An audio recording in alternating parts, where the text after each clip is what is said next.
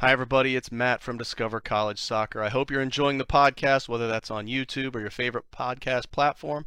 Don't forget to hit the subscribe button. I also wanted to let you know about the Discover College Soccer Study Table. This is our brand new online portal that is complete with a 14 part online course giving you all of the ins and outs of the college soccer recruiting process.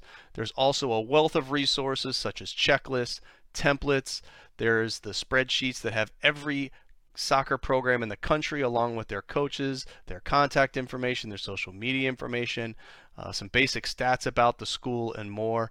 Plus, there's an online community where you can ask your questions, share your wins, your losses, any questions that you may have around the college soccer recruiting process. It's all there at the Discover College Soccer study table that you can find at discovercollegesoccer.com slash study table, and hopefully we will see you there. Hi, everybody. Welcome to Discover College Soccer. Today, I'm lucky enough to be joined by Coach Chris from Johnson and Wales up in Rhode Island. Welcome, Coach. Thank you. Good morning. Yeah, thanks for being here. I, I was, uh, I'm getting ready to go up to Greensboro for the ECNLR regionals, and I was like, I wonder if it's the Johnson and Wales in Charlotte, but no, you, you, you are up in Rhode Island. I think uh, we won't tell the Charlotte guys. You're probably the bigger, better program, right? But uh, well, it's but, funny because we had four program, we had four campuses. Oh pre- wow! Pre-COVID, uh, Denver and North Miami, and and they were closed coming out of COVID. But quite often, I get emails um, confirming games and I'm like, uh, I'm in Rhode Island. I'm not Charlotte. I get invited to go to clinics in North Carolina all the time, and I'm like, I'm in Rhode Island. I'd love to come down to North Carolina, but I'm not in Charlotte, so uh, it's all good. Yeah, well, we'll we'll, we'll talk about Rhode Island, uh, but right now we are uh, you and I are talking here. It's June 14th. Uh, I mean, for a lot of Division One and Two folks, they're probably getting ready to to dial up their fingers starting tomorrow for for their other class, but but you guys have the uh, fortunate uh, spot to, to be able to talk to folks whenever. So, in terms of your recruiting calendar, um, I'm assuming your your 23s are done and dusted, and you're working hard on 24s. But about how far out are you looking? What does your normal recruiting calendar look like? Yeah, I mean it's definitely a little bit different for us at the Division three level, and and I have coached at Division one, Division two, and and remember the days I used to tell people that uh, kids would know where they're going to school before they get their driver's license, you know, and and uh, for us it's a little bit more delayed, but at the same time, you know, we've certainly completed our 23s, 24 already have a commit. Typically, um, our our incoming, I mean, our recruits want to know where they're going before the fall of their senior year. Most of the kids we recruit are in a seven to ten hour radius, and a lot of them have a fall um, high school soccer season, and it just be crazy to try to continue to do visits and, and things like that in the fall. So, so our timetable is really a lot of visits in spring, um, junior year, and even continuing into this into this month. We've had a, a lot after the Memorial Day tournaments that we went to, and, and so, um, but yeah, by uh, September things are usually starting to take shape, and every once in a while you get a a straggler someone who's changed their mind or was holding out hopes, thinking that they truly were a Division One or a Division Two player, and then as those schools, you know, ultimately let them know that they weren't going to be in the mix anymore, then uh, then they might circle back and and and reach out. So every every year we probably get a kid in February, March, April of their senior year saying, "Oh, I wanted to go to I wanted to go south." Like we have a kid this year. I wanted to go. She wanted to go south. Florida, Florida, Florida, looking at schools, talking to schools, and then you know, hey, I'm not going south anymore. I've decided it's too far away. So uh, that's kind of our process. Okay, makes a lot of sense. Well, you mentioned Memorial Day tournaments. Just overall throughout the year, kind of what what events are on your your hit list? Where do you like to go uh, to watch players? Yeah, I mean it's certainly changing. I mean, there's just so many opportunities these days. It's like you got to pick and choose. But just for an example of the past six months, um, was at the Florida DPL event, the Florida ECNL regional event, the Florida ECNL event, Arizona Del Sol in February, Jefferson Cup in March, um, some of the local tournaments, NEFC and and uh, that Scorpions run up here in, in Massachusetts area. And then uh, Memorial Day weekend was at PDA uh, for a day, and then FC Delco in Pennsylvania for a day. Um, some of these tournaments have become such a sprawl um, that it's it's no longer efficient to go to some of these events because of just how much time you spend in your car. To be perfectly honest with you, and that's a little bit frustrating. It used to be nice. There were some events where one stop shopping, park the car, get out, have ten to fifteen fields, and spend the day and now I feel like it's just a rat race because these tournaments are enormous. Well, although you mentioned a couple near me that are that are pretty good locations there, uh, Tampa and Bradenton here. So, uh, but yeah, it's beautiful, and and we had the best weather ever. I think it's the first time I've ever never even gone to the jacket for like six days. Like I've I've been in Florida in my winter coat, and the and uh, you know when a northern school is wearing a winter coat, it's not uh not ideal. Well, I always tell people uh, 50 down here feels different than 50 up north. But anyway, yeah. yeah. Uh, what so when you're going to these events, uh, you know, a lot of people ask me, you know, oh, I want to be seen, you know, this, that, and the other. But uh, in reality, though, what's the mix? Would you say of players that you're going to see in an event because you've had contact with them or their coaches or or you know that player versus you know, uh, a happy coincidence that you're going to get seen watching a game. Yeah, I think it's, you know, for me, it's like you evaluate the emails and the correspondence that you did get and then see if it makes sense in comparison to the games that you think are going to be more beneficial. So, you know, honestly, it's it's probably like 60 40, um, 60 being games that I'm just going to go to because I know that that's a past, we have a past history with kids from that club or coaches in that club and then and then it's a matter of you know like i said evaluating of those 40% the the emails that came in is it is it does it make sense to go watch and and you know and then also like what is the grad year? For us um you know i really i've gotten to the point where if i like a kid who's a grad a grad year ahead of the cycle more often than not they're probably going d2 or d1 um, and and so we definitely kind of weigh weigh that as well because you know sometimes we'll get 20% of our emails will be for a whole grad year out in, in advance of what we're really looking at. Okay that makes sense. Well what about camps? Do you guys do your own id camps? Do your staff work other camps? Are they a, is that a part of your recruiting mix at all yeah, we certainly. Um, so we try to hold an ID clinic, a one day event, like every three months. Uh, we, we didn't this year in May just because of the timing of some of the other events that were being held. Um, but we had an indoor event in February where we had about 40 kids. We don't, we're not looking to blow it out and have 100. You know, we really like to try to keep it a good controlled environment where there's a good ratio of my staff to to the to the players. Um, and then I certainly work multiple events in the summer. Um, we I co-host uh, an event with uh, with a couple other colleges in Connecticut. That's it's a good a good two day event, and there's like five or six Division three schools involved, and then we invite um, other coaches in to come and observe and things like that. So it's kind of a variety. You know, some is uh, a lot of one day, a lot of one day events nowadays. You know what I mean? And then it's a matter of you know once again, it comes back to what's the quality like, and then you know which events are typically good because everybody's doing ID clinics now. You know what I mean? And there's so many companies that are running ID clinics that you know, and and you don't even know sometimes who's attending until a day or two before. So then you're making a last minute decision because all of a sudden you found out there's actually 10 to 15 kids at this one versus that one that um, are uh, are are worth going to see. Yeah, yeah. Well, it, whether it's at a camp, clinic, tournament, wherever you're you're watching games and evaluating players, what's your your hierarchy of things that you're looking for in a player, whether that's on the field stuff or off the field stuff? Yeah, I mean, certainly, I think just a good solid base technically. Um, uh, speed of play is is critical. Uh, we have a number of players on in our program that you know due to their their club situation was one thing, their high school situation was another, and and I love I love that when they're playing center mid. Like I got a, I have a great defender who was center mid for her high school team, but a center back for her club team, and now she plays outside back for us. So I really always say that it's just a matter of the soccer player first. Like what's you know what's what's their versatility like? What's their first touch? How's their technical ability, speed of play, um, athleticism?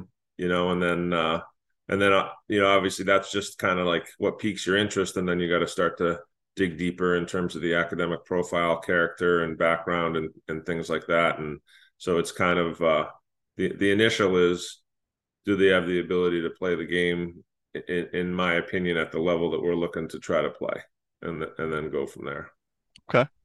Well, let's talk a little bit more about the school. Uh, as you mentioned, it used to be four campuses. Now it's two. It's uh, you know, I think there's some people maybe heard the name Johnson Wales, but you know, you you've been there a, a, few years, so you get some good perspective for us. So, what do you like most about the school? What are some great things about it that maybe we wouldn't learn just by going through the website?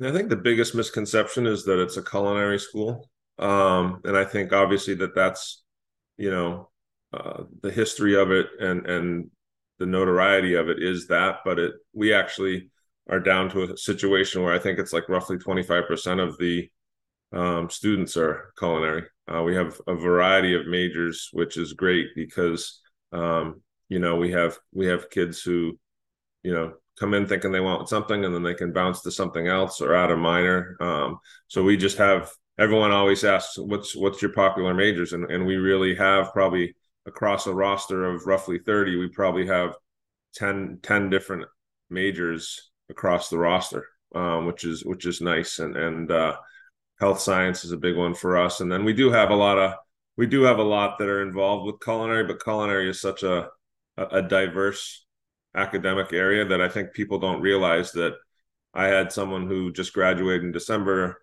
was nutrition based. And so she works for the boston celtics in, in in their kitchen. And i have a former grad who works for the new york giants football team in in their kitchen doing meal prep and helping the athletes stay on track. And then i have culinary that's running restaurant and culinary that's running a bakery. You know what i mean? And so but we just have uh we have a lot of different majors. The uh the athletic facilities are really nice. We have a split campus so that um, some of the academics are right in, in the city of providence which has got tons of things to do. Um you know just you can go to the theater you can go to a concert. There's five other colleges in the immediate area so it's a very young and kind of uh thriving uh, city that's manageable. Um, and then our our athletic facilities are on Narragansett Bay, so we're literally hundred yards away from the ocean. And so, you know, during preseason, we're on the field and there's sailboats out and and uh, a lot of activity out on the water. So it's just the kind of a it's kind of a neat dynamic to have both of those settings for the students. Um, and, and you can live down city, we call it, or you can live on the Harborside campus as well. So you have a variety of dorming situations as well. Oh, that's cool. Yeah, it's Rhode Island's one of those one of the few states I haven't visited yet. I got to get up okay. there and, and, check it out. Uh, yeah. Well, you, you, mentioned the academics, and and obviously Johnson Wales so well known for its culinary programs, but but just overall in terms of academics, you know, a lot of times that's a big transition trying to balance your studies with playing a, a college sport. So specifically, how do your students really balance the the pull between the two and what kind of support systems does the school offer to help students be successful in both? Yeah well certainly i mean one of the things that we do focus on is trying to uh, recruit the the best academic students that we can. Um, it's kind of twofold. One is that in my experience through the years those who thrive in the classroom typically have a little more sense of responsibility and and and want to continue that academic quality um, and it also translates out onto the field. So um, it also helps with financial aid. As a division three school we we give really strong academic merit um, scholarships. So that's that's a big part to to help keep things somewhat affordable in the high cost of college education. But uh you know academically the interesting thing for us and it continues to hold true even this year. We had a 384 GPA in season and a 356 in the spring. Um, and I think that the structure that's provided by being a fall student athlete when you come in is fantastic for our for our new students, and they just kind of fall in line with the upperclassmen.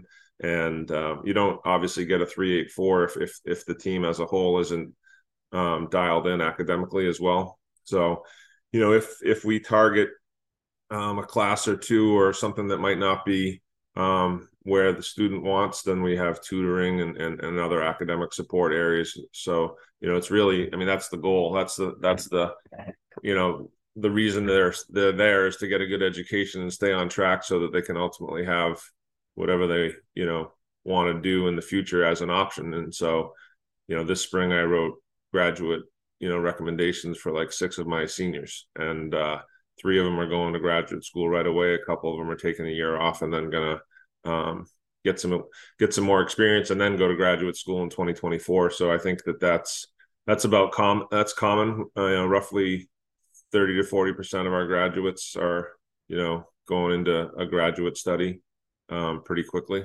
So, oh, okay.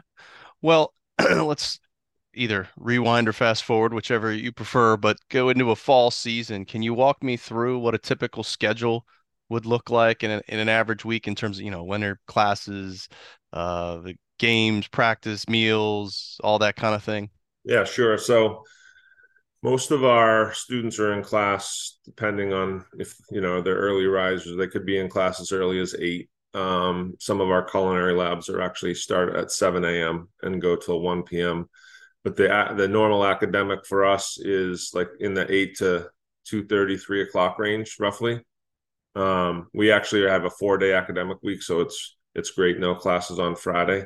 Um, so Monday, you know, in class maybe eight to two, let's say, get out of class. We usually lift on Monday and Thursday at roughly three thirty. Um, we have a, a varsity weight room that's 100 feet 100 yards away from the soccer field. So we'll we'll lift pre-practice and then go over to the field. And our training sessions are usually in the 4 to 6:30 range. Um, and then depending on what we're trying to accomplish we'll dictate the length of that session. Um, so then post practice it's a matter of uh, are you going to the training room? Or are you just going to the dining hall? And then you know and then where do you do your academics whether it's in the in the library or in your room or you know another place on campus. So that's that's a typical you know Monday Tuesday is usually a pregame practice. You know once again roughly four to six thirty in that range somewhere. Um, and we typically play Wednesday Saturday is our schedule. So Thursday we do get back in the weight room kind of as a recovery lift after the after the game, and then on Friday because we don't have academics um, our practices will rotate and, and, sometimes we'll go at nine in the morning or 11 in the morning or one. So so we're done at a nice time on friday. It gives them a little bit more recovery time before saturday's game. Um, and then sunday is typically our off day. We do have a couple weekends where we go either like friday sunday or saturday sunday just trying to simulate. Our goal is to to win the conference. And if you win the conference and you're in the NCAA tournament, the format of the first weekend is Friday, Saturday, or Saturday, Sunday. So we do try to simulate that just so that they have an understanding of what that might look like in terms of physically the demands on them. So to play back to back is is is a lot, and so we don't do it every weekend, but we definitely sprinkle a few in just to kind of give them a hey, this is what it could look like in November. Yeah, no, that's a good idea.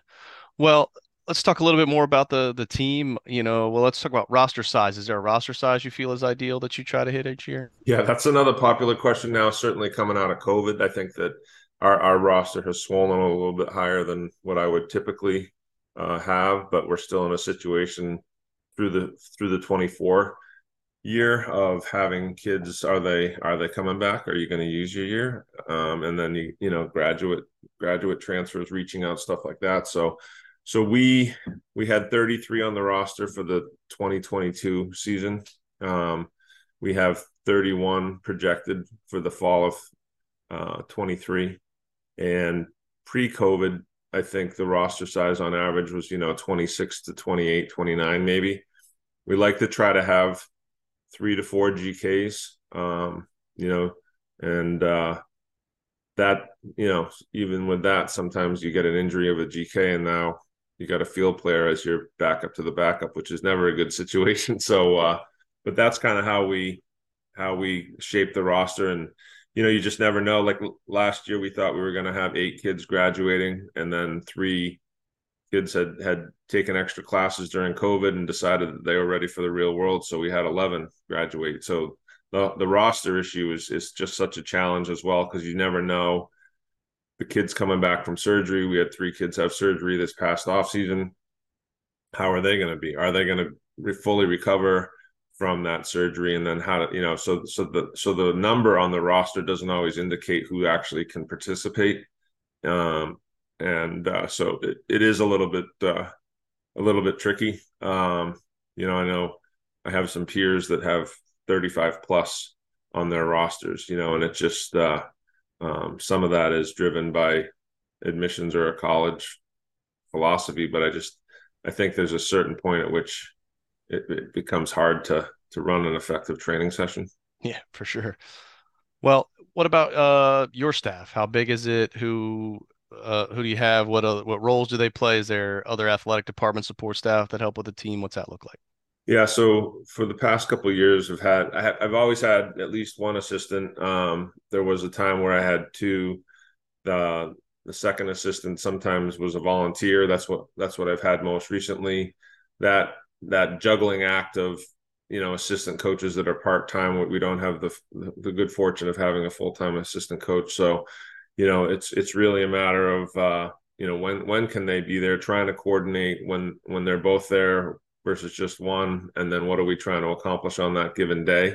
More often than not, my assistant coach, Johan, uh, he's been with me since I got the job in 2015. He's he's at 95% of, of, of everything. And he's, you know, in Florida recruiting and, and doing, you know, everything that um, you would want an assistant coach to do. Um, and, and it's just a matter of, you know, his availability. So, um, so that's kind of how the staff works. I mean, I, I I'm a big believer in, you know, give the assistant coach as much responsibility as they want and, and, and see how they do. And then also it prepares them if in fact they wanted to to to go on to that next step, becoming a head coach. Um, some of my assistants don't want that. Um, and they just like like the role they're in and, and have a full-time job elsewhere. So that's kind of how how I have it now. Um, in the past, you know, I've I've had assistant coaches go on to be head coaches elsewhere, stuff like that. So, okay. Well, how would you describe your style of coaching and, and the team style of play? Yeah. So first and foremost, I think the style of play is is definitely possession based. If if, if we're doing well, the balls on the ground, um, moving side to side, obviously here and there, balls are going to get flighted in for service or clearance, you know, but um, we really like to attack. Um, we we have 80 schools in in the region. Last year, we led the region in scoring with 85 goals.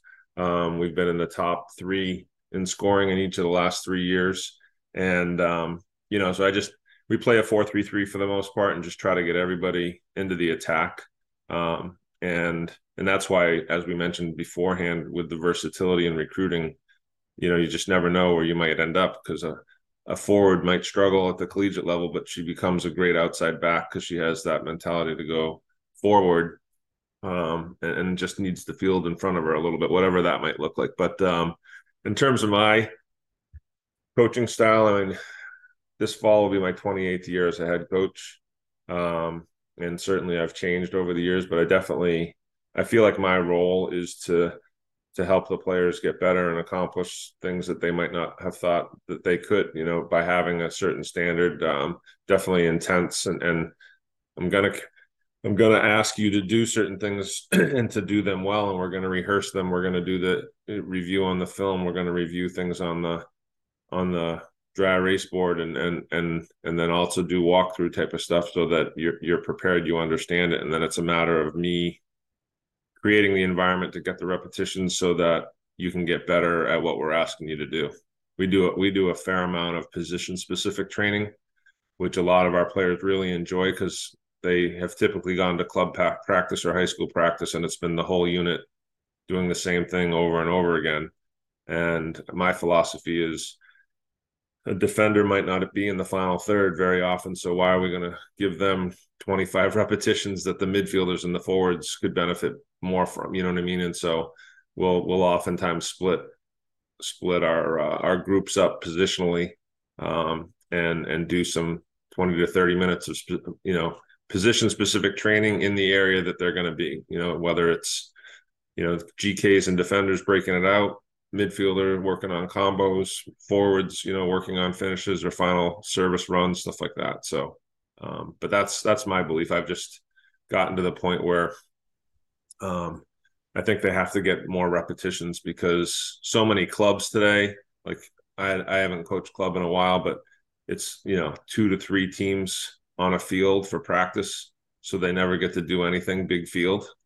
You know what I mean? And and, and it just like doesn't do anybody any good because now now they have no idea how to how to deal with the space. They were really good at doing what they were trying to do in a third of the field, and then you get to the big big picture, and it's like, wow, there's just a lot more space. So we do a fair amount of 11 v 11 stuff as well, just because that's the game, and we also want our players to be going at each other in that full field environment. So um, last year we had the offensive player of the year and the defensive player in the year of conference, and I'll oftentimes put them on opposite sides so they're both challenging each other to get better. If if that makes sense.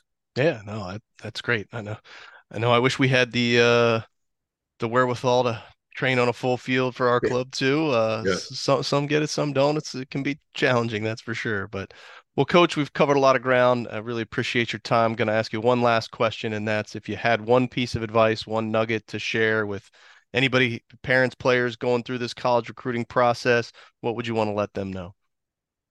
I just think you got to be an advocate for yourself, and and you got to realize that um, you know this is a huge decision. I I have two adult children who both went through the process, and you know I experienced everything that you can experience as a parent that we talk about as a coach from from the injured athlete to the head coach leaving the school that you committed to to the decision to transfer um, and and so I just think that no matter no matter what decision you make you it, you still might have second thoughts. So be as thorough as possible. Like I always encourage people to to go to as many visits as possible and to ask ask the tough questions. Put the coach on the spot. Ask the questions that, that are relevant to you and be prepared when you do meet with coaches so that you can ask those questions um, and, and find out like what your role might be or what how do that how does that staff envision you helping helping the program because um,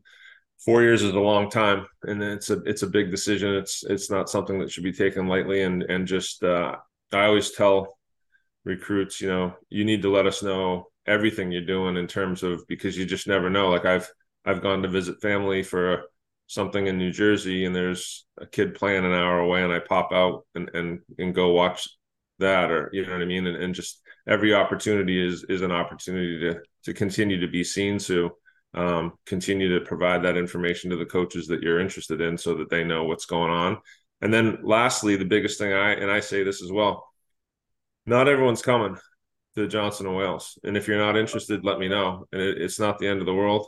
Um, we're going to move on. You're going to move on. And so be upfront and honest because stringing a college coach along is is is not advantageous for anyone. And and and likewise, ask the questions to find out if the college coach is stringing you along. You know what I mean? And, and so it's a two way street. Um, and oftentimes, I uh, you know, I know based on the recruit's answer about certain schools that they're looking at that they're not really being recruited, but they don't know it. But I'm not going to be the one to tell them that, if that makes sense. Yeah, yeah, I understand. So awesome. Well, coach, really appreciate it. Wish you the best of luck in the fall. And, uh, and the next time you get down to any of the Bradenton area uh, recruiting events, give me a shout and we'll get together. All right. Sounds great, Matt. I appreciate the time. Thanks. Thank you.